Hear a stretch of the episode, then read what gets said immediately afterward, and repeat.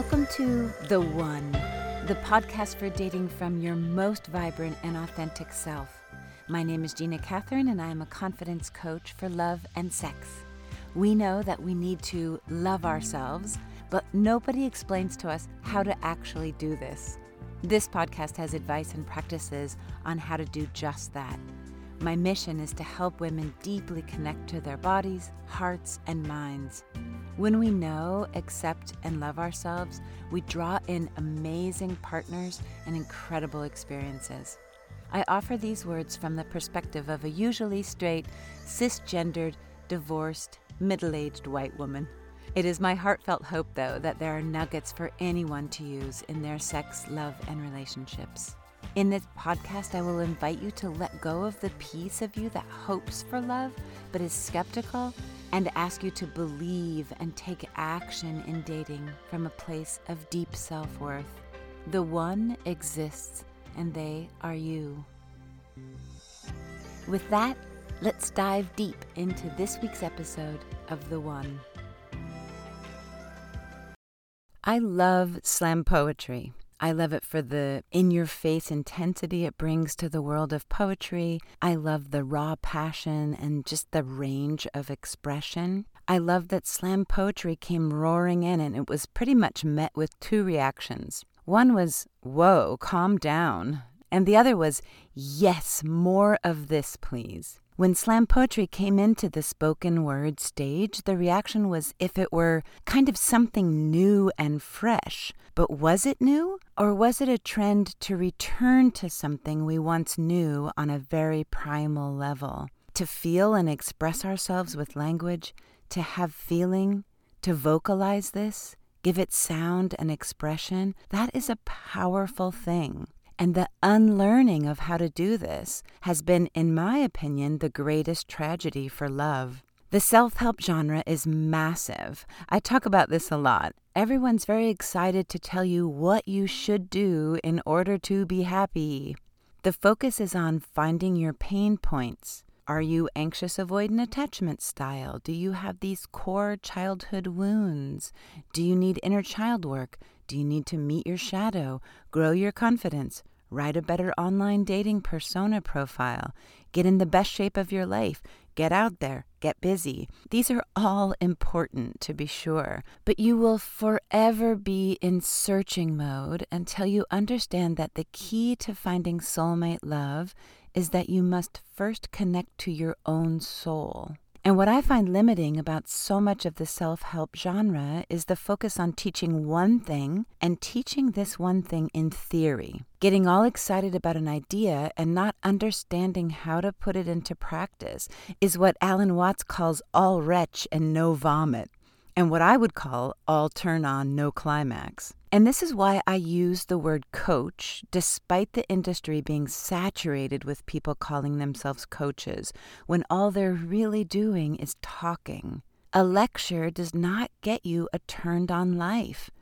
It may get you a turned on moment, but people continue to feel adrift until they find the skills that have been dormant within them, but they're there waiting. There is no one seminar or TED Talk that will change your life. It's a process, of course it is, but these skills can be taught. You can invest in a space that's designed to turn you back to yourself, to find the answers, the inspiration within yourself. Not to be alone, but to be more present in love, to be more connected to the relationships in your life. You have to know that you're worth the investment. You have to know that you'll be changed from day one, but that a deep embodied knowing takes time. We often get so excited about some methodology of self care or inner work that we take off running before we can absorb anything, before we make it ourselves. Think of it like rushing the bread dough when making bread. There's nothing so mysterious as the art of making the perfect loaf of bread. Books have been written about how to get this right the crumb, the spring, the fermentation the pre ferment, the hydration, the autolysis. I probably said that wrong because I looked it up on the internet. it can get very sciency and so much fun in its complexity. The ingredients are simple, but the timing and the temperature and the contact involved are far more intuitive in nature. Coaching is about creating a spaciousness for curiosity, like bread making. It's about patience, it's about a knowing, it's about a feeling into it. And here's what I invite you to get curious about How can you get more connected to your true self? How can you love your body more? How can you understand what your body is telling you? How can you develop a practice of listening to your body? Not just the tweaks and pains and pangs, but the messages, the wisdom. How can you truly understand what you desire? How can you be sure about what is real and what is not? How can you know what is holding you back? How can you clearly see what stories are not true for you, but were adopted by you to survive? How can you love yourself in that survival mechanism? How can you release those stories so that you can now thrive? How can you find the place within you that is the most empowered version? And how can you practice giving that empowered version the keys and let them drive? How can you forgive yourself? How can you let go of old hurts, both given and received? How can you feel worthy of big love? How can you feel worthy of pleasure in your body? How can you meet your masculine and feminine energy with love and appreciation for both? How can you stop shaming yourself? How can you feel balanced? How can you feel that your life is not being wasted? How can you feel satisfaction every day? How can you connect to your creativity? How can you play more? How can you accept all parts of yourself?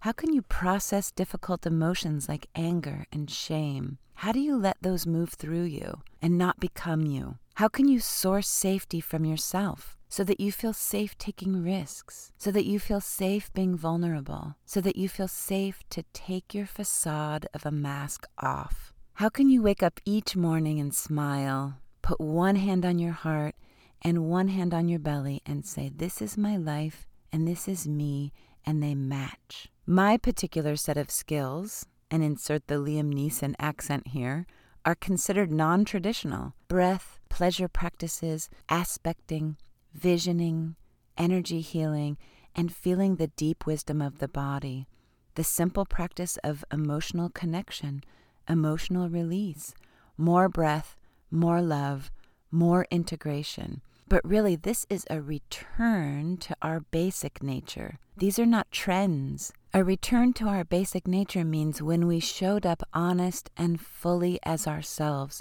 before anyone told us not to. Poetry in all forms is powerful and passionate. Slam poetry opened the stage to a more primal form of expression in poems and words. Slam poetry is so honest and present in the moment. It asks us to broaden our senses to take in more. And my method of coaching, my method of inner work does the same. A link to my favorite slam poet and a complimentary call with me are below in the show notes. Life Without Limits. It's yours if you want it. Heartfelt thank you for listening. I am honored every time you choose the one. Loving yourself does not require perfection. Big, juicy love requires us to get curious, to offer ourselves what we are searching for in others, and know that from this place of love and power, we magnetize amazing connections. Please do all the actions to keep the One podcast rolling. Share with others who may need to hear this episode. Like, download, sleep with me under your pillow. Click on the link in the show notes to subscribe to my monthly newsletter. And then listen every Monday and Thursday to get ever closer to the love that you so deeply deserve. You can also follow me on Instagram where I have tons of fun content to inspire you to be the one. You are loved by me.